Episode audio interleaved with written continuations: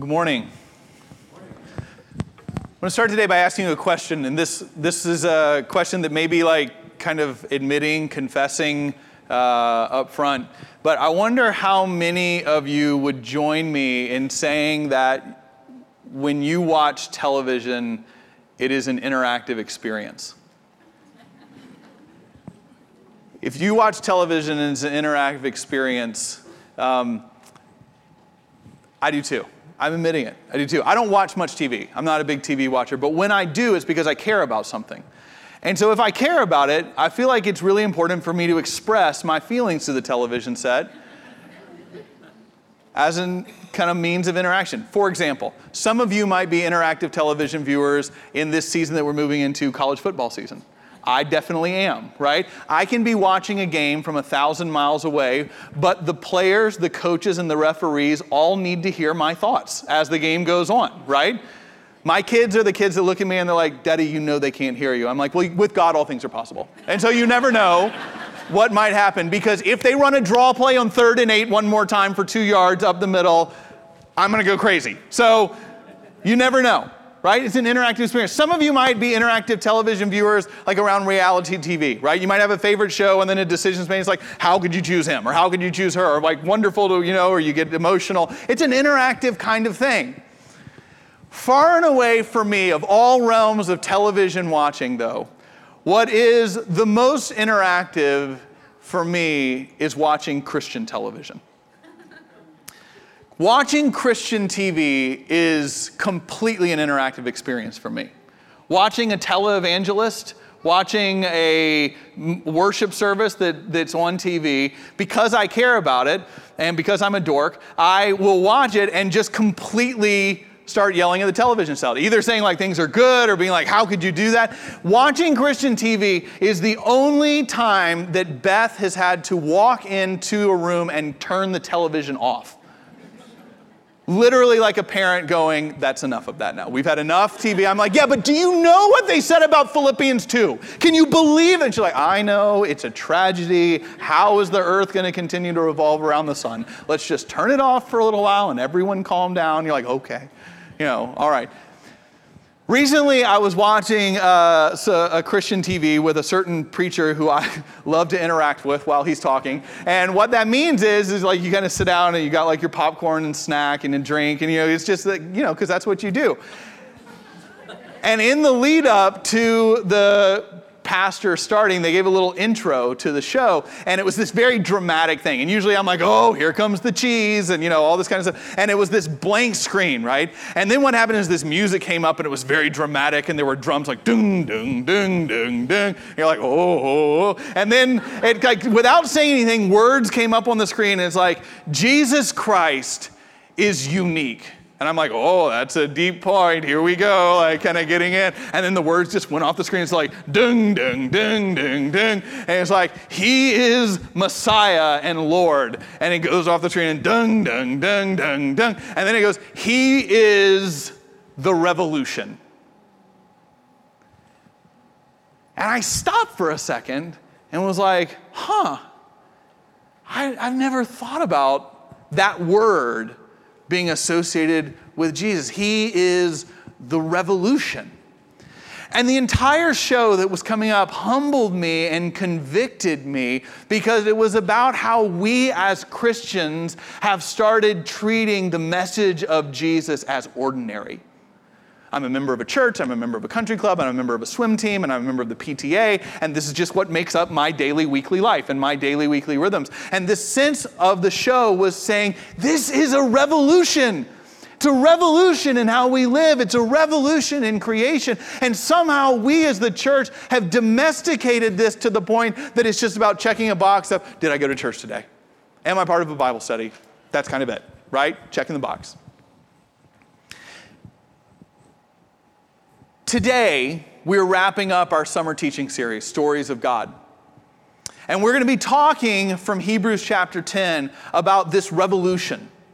What Paul describes as this revolution that we're a part of. And we want to bring together this series that we've been journeying through before next Sunday when we start into our fall teaching series. And so this is the scripture passage we will be ending with today Hebrews chapter 10, verses 19 through 25. Therefore, my friend, since we have confidence to enter the sanctuary by the blood of Jesus, by the new and living way that he opened for us through the curtain, that is, through his flesh, and since we have a great priest over the house of God, let us approach with a true heart in full assurance of faith, with our hearts sprinkled clean from an evil conscience and our bodies washed with pure water. Let us hold fast to the confession of our hope without wavering for he who has promised is faithful. And let us consider how to provoke one another to love and good deeds, not neglecting to meet together, as is the habit of some, but encouraging one another, and all the more as you see the day approaching. Friends, this is the word of the Lord. Thanks be to God. Let's pray together. Lord, we ask this day that you would speak to us all because we need to hear you. Lead us and guide us, transform us through the power of your Spirit, we pray in Jesus' name. Amen. So, friends, as we talk about this revolution, and as Paul sums it up for us today, we see that there's kind of two parts that he pulls out in the end that are revolutionary as followers of Jesus that we need to point to and to be clear about. The first is in the first four verses, 19 through 23. Paul says and talks about the uniqueness of Jesus and the uniqueness of Jesus and his gospel and what that does for us and our spiritual relationship with God. That's the first part that he talks about this revolution of, of, of, what it means for our spiritual life and our relationship with God. And secondly, in verses 24 and 25, he says that this revolution is not just about you and God, but it also is about how we live in community together. How Bonhoeffer says we do life together as a church, what it means to be the church. So we want to talk about these two parts of this revolution and ask ourselves how much have we just made this ordinary and typical and usual in our life? versus embracing the revolution that is following Jesus. First is our relationship with Him, and secondly is in community. Well, what Paul says in this first part, in verses 19 through 23, is that part of the revolution that we need to understand is that following Jesus is completely and wholly unique in this world. That in Paul's time, as in ours, there was a variety of philosophies and spiritualities and religious paths. And Paul is saying, make no mistake about it, the gospel of Jesus Christ is wholly and utterly unique in the cacophony of spirituality that is out there. Because what is unique, he says here, is that we become people through faith who stand with confidence, he says, with bold confidence, not because we've learned the religious rules and become better people.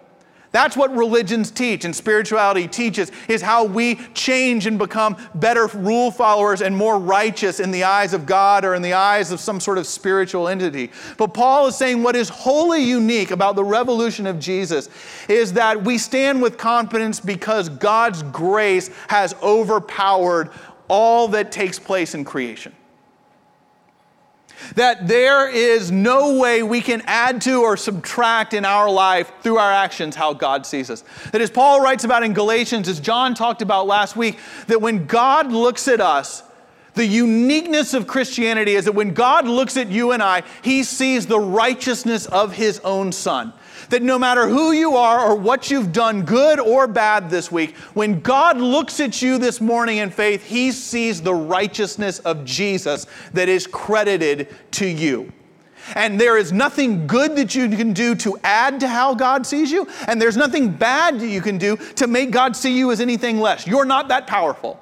That through faith, when God sees you, He sees the righteousness of His beloved Son. And yet, what we do and what we've seen in this series, The Stories of God, is that we take this beautiful message, this beautiful gospel, this good news, and over and over and over again, what human beings do is they reduce it down to something small and distorted that usually serves their own interest. What we've asked you to do in this series is that as we've journeyed through Scripture, we didn't want you to see like all the different random Scripture passages, but as we move from the Old Testament and the New Testament, we asked you to look for threads threads that run that link these stories together. And this uniqueness of Jesus encapsulates this thread that we've been asking you to look at this summer. And the thread is this this is what it is that God gives this beautiful plan to creation as to how it's supposed to work, and that human beings re- re- reduce it and change it into something small for their own self interest, but that God is faithful to them anyway.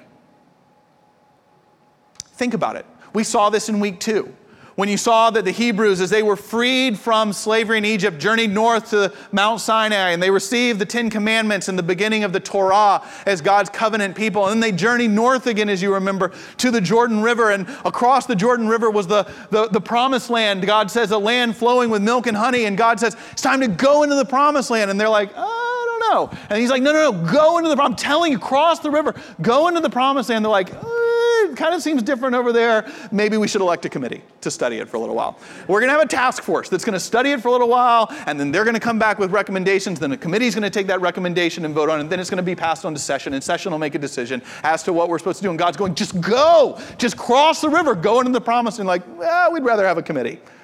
So they have a committee of spies that go into the promised land and they look at it and they come back and report to the committee that reports to session, that reports to people and says, yes, the land is wonderful, it's beautiful, it's a land flowing with milk and honey, but there are other people, other tribes, other nations over there, and we don't know if they want new neighbors and they may not like us moving in, and they're tough and they're big, they're almost giants, and we don't know what they're gonna do. And God's going, just go. I'm telling you to go. I know that they're over there. It's not a surprise to me. Just walk over the river, go. And they're like, I don't think so. We're going to reduce this to something that is smaller, that serves what we see as our own, our own interests right now. We're going to go choose to go in this direction and just wander. We're going to check out the wilderness, see what that's like for a while. So they disobey God and they go into the wilderness. But the thread says that God is still faithful to them. That God doesn't sit there and go, fine, go your own way, and when you're done with your own path, I'll be waiting here so you can know that you're wrong.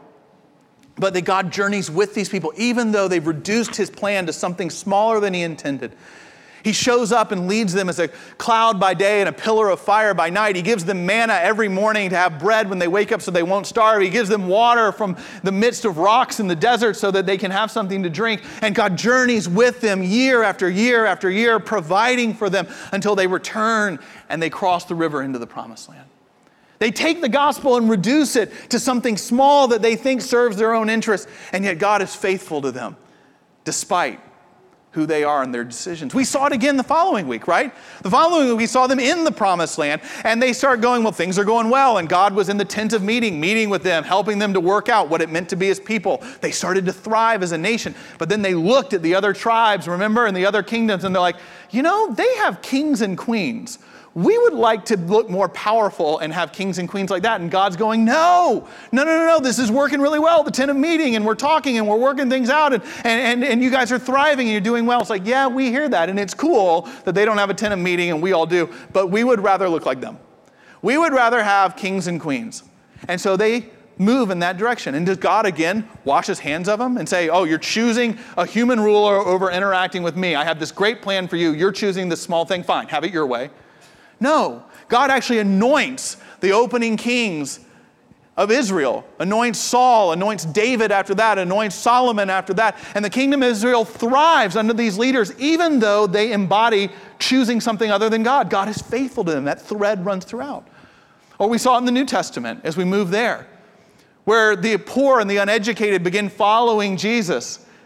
And all of a sudden, the religious elites start hearing about it, and the people with the degrees who know better, and the people are going, We think this guy's the Messiah. And they're like, No, he's not. No, no, no. We have degrees. We have multiple degrees that show that we're experts on how this works.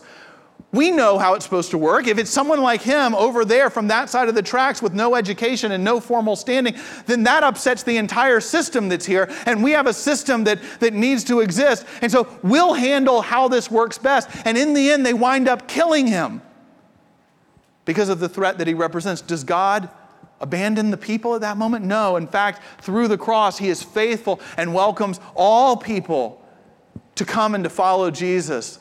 The arms of God go wider and wider and wider through the cross, even though the cross represents us once again distorting God's plan into something small. This is the thread that's run throughout. We reduce this to something small and perverted and, and, and warped and yet, God is faithful always. That's why Paul's saying you should stand with confidence, not because you figured it out, but because God is faithful. And friends, doesn't that story and that thread still describe us today? I mean, that thread didn't stop when the Bible stopped, of people taking the goodness of God and reducing it to something small and warped and self centered that they think protects their own interests. That's what human beings so often do. I had an illustration I was going to share with you guys today, and it was a really funny story that actually I think did a good job of illustrating how this is alive today. Unfortunately, over the last two days, we have seen a tragic and much more painful illustration of human beings continuing in the story by the events in Charlottesville, Virginia. We saw on Friday night as white nationalists carrying torches at night move through the streets of Charlottesville, crying out against Jews and African Americans and minorities we saw as they rallied again the next day, yesterday on Saturday, and as protesters and counter protesters clashed, we saw with tragic consequences the hate that is alive in this world and in our nation still today. And in the midst of that, we have to ask ourselves what is our response? There is an inevitable tension, isn't there, in any church and for any pastor of proclaiming the good news in politics? It's a tension that there's different ways of dealing with. There are some churches and some pastors that talk of little other than politics. And each week, uh, a sermon is just a political commentary on whatever is taking place in the world that day, and usually given from a very specific viewpoint. And while that might sometimes have credibility in my own mind, that becomes unimaginative and small over time. And what it usually means when you're just posting that stuff on Facebook over and over again is people stop listening to you because it's no longer prophetic when you're predictable. On the other hand, you have folks on the other side that say well, there's no intersection between church and politics. Church should be free of all of that. And yet, that seems to miss the point that Jesus was killed because the kingdom he was describing had political implications that threatened both the Jewish and Roman power structures. There are political implications to being a follower of Jesus. And so there's a question always of where you sit in that tension. And the way I have tried over the three and a half years that I've been here at Covenant is that I have tried to not avoid politics, but to avoid talking about what's happening in the world today from a partisan perspective. Our nation is so divided right now, and there is so much bitterness, and so much of it is between these lines from partisan positions. And my own viewpoint of what is taking place in our nation today is that while we have partisan positions, when I think about and read about the kingdom of God, I think the kingdom of God challenges every political party that exists in our nation today. I don't think any of them have a cornerstone. So to talk from a partisan perspective, I think lacks the humility of what the kingdom of God is supposed to be. And so I have tried to avoid taking a partisan perspective because I think that's actually too small of a message for covenant and for the beauty that is covenant and the uniqueness that is covenant. But, friends, what's happened in Charlottesville in the last two days is neither partisan nor is it political. It is evil. It is evil that is being paraded with a cross.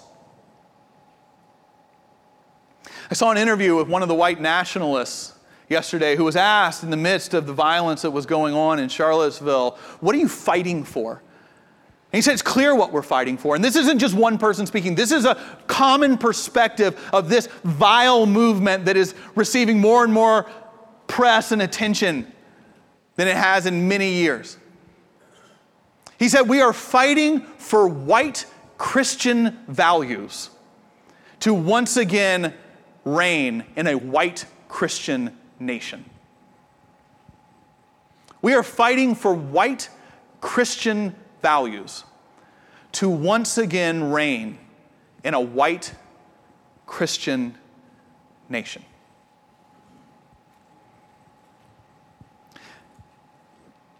We have no integrity if we don't respond to that.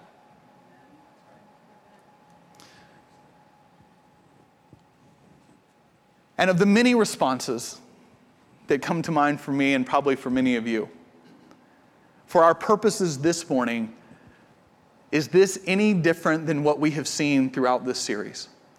Of people taking the grandeur of God's call and God's kingdom and God's vision and manipulating it and reducing it to its most vile and self centered and self promoting of ideas.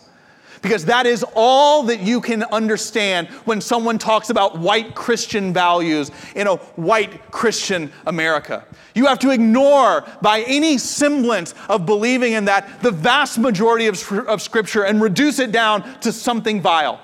You have to ignore, for example, the book of Galatians, which says that in Jesus Christ there is no longer Jew nor Gentile. That that line of distinction that had separated people based on their ethnicity for thousands of years had been obliterated in Jesus because in his name we stand as one people. You have to ignore, for example, the book of Philippians, much less the book of Romans, that says that at the name of Jesus Christ, every knee will bow and every tongue will confess that Jesus Christ is Lord. Every knee will bow and every tongue confess, not just those who have the right skin color. You have to ignore the book of Revelation, which in a Presbyterian church some of us might be more comfortable doing, that describes heaven as the place that's not going to be us floating around on clouds playing golf or fishing or whatever it is that we like to do with our days. But the Revelation says that heaven and eternity is going to be found in a city, the New Jerusalem that will descend. And as it descends and the gates of the city are open, it says that people and the faithful will gather from every corner of the world into that city and that we will encircle the throne uh, where the Lamb sits who was slain for all of our sake. And as we stand together, we will see people of every tribe and every tongue who are gathered there together as equal brothers and sisters worshiping God.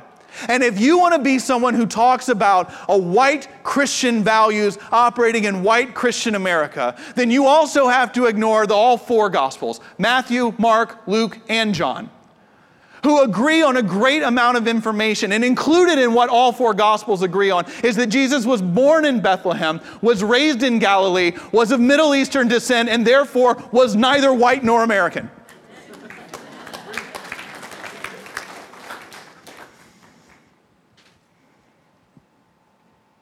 And we have to have our voice heard not out of a sense of political correctness and not out of some warm, fuzzy idea of tolerance and inclusivity and, and diversity, which really doesn't forward any agenda very far in real life.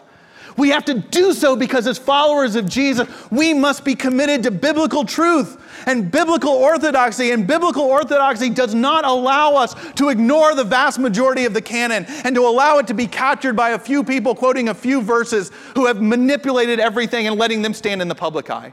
We have to declare with an unequivocal voice that any position on faith that says that any race or any ethnic group is more of an image bearer of God than any other is antithetical to the gospel of Jesus Christ. And there is no other way of seeing it.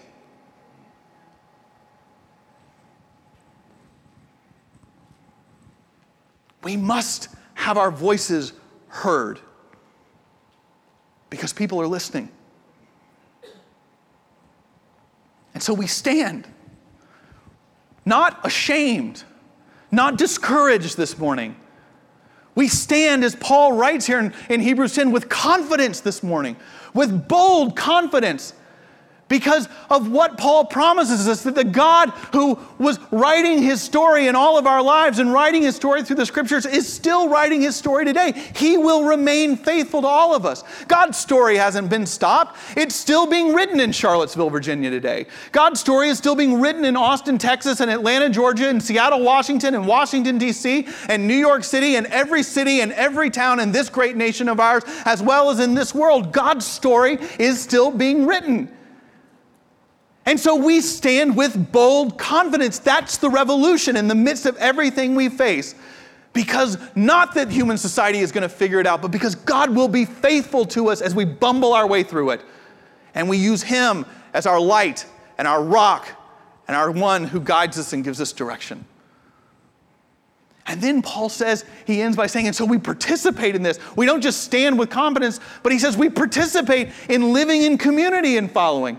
He says in verse 24, in this beautiful description of church, he says, Be a community, not that stays on its own and refuses to gather, but gather together and to provoke one another to acts of love and to good deeds. What a beautiful description of church. A community where we provoke one another to acts of love and to good deeds.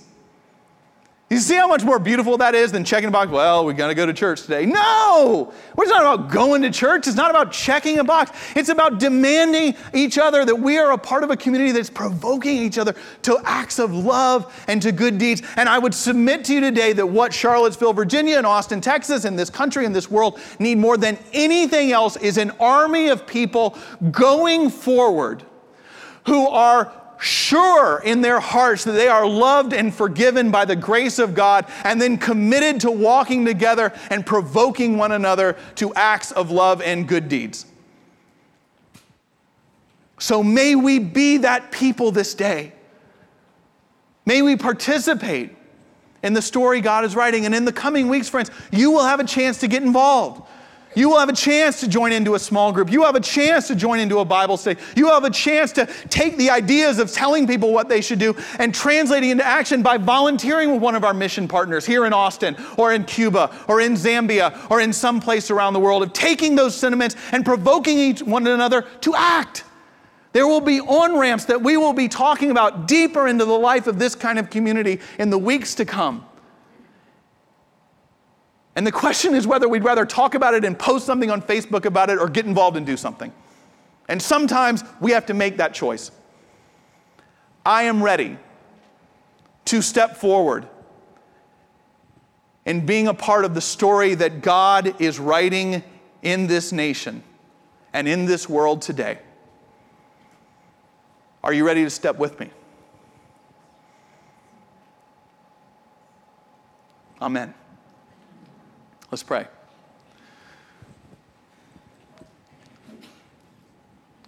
Lord, we ask this day that you would allow us to be boldly confident because of your faithfulness to us. Allow us to face this day with hope and with confidence because you will be faithful to all of us as a people and spur us on, provoke us to acts of love and to good deeds as we continue to be used by you to write your story in this creation that you love so much. We pray for this and trust in this in Jesus' name. Amen.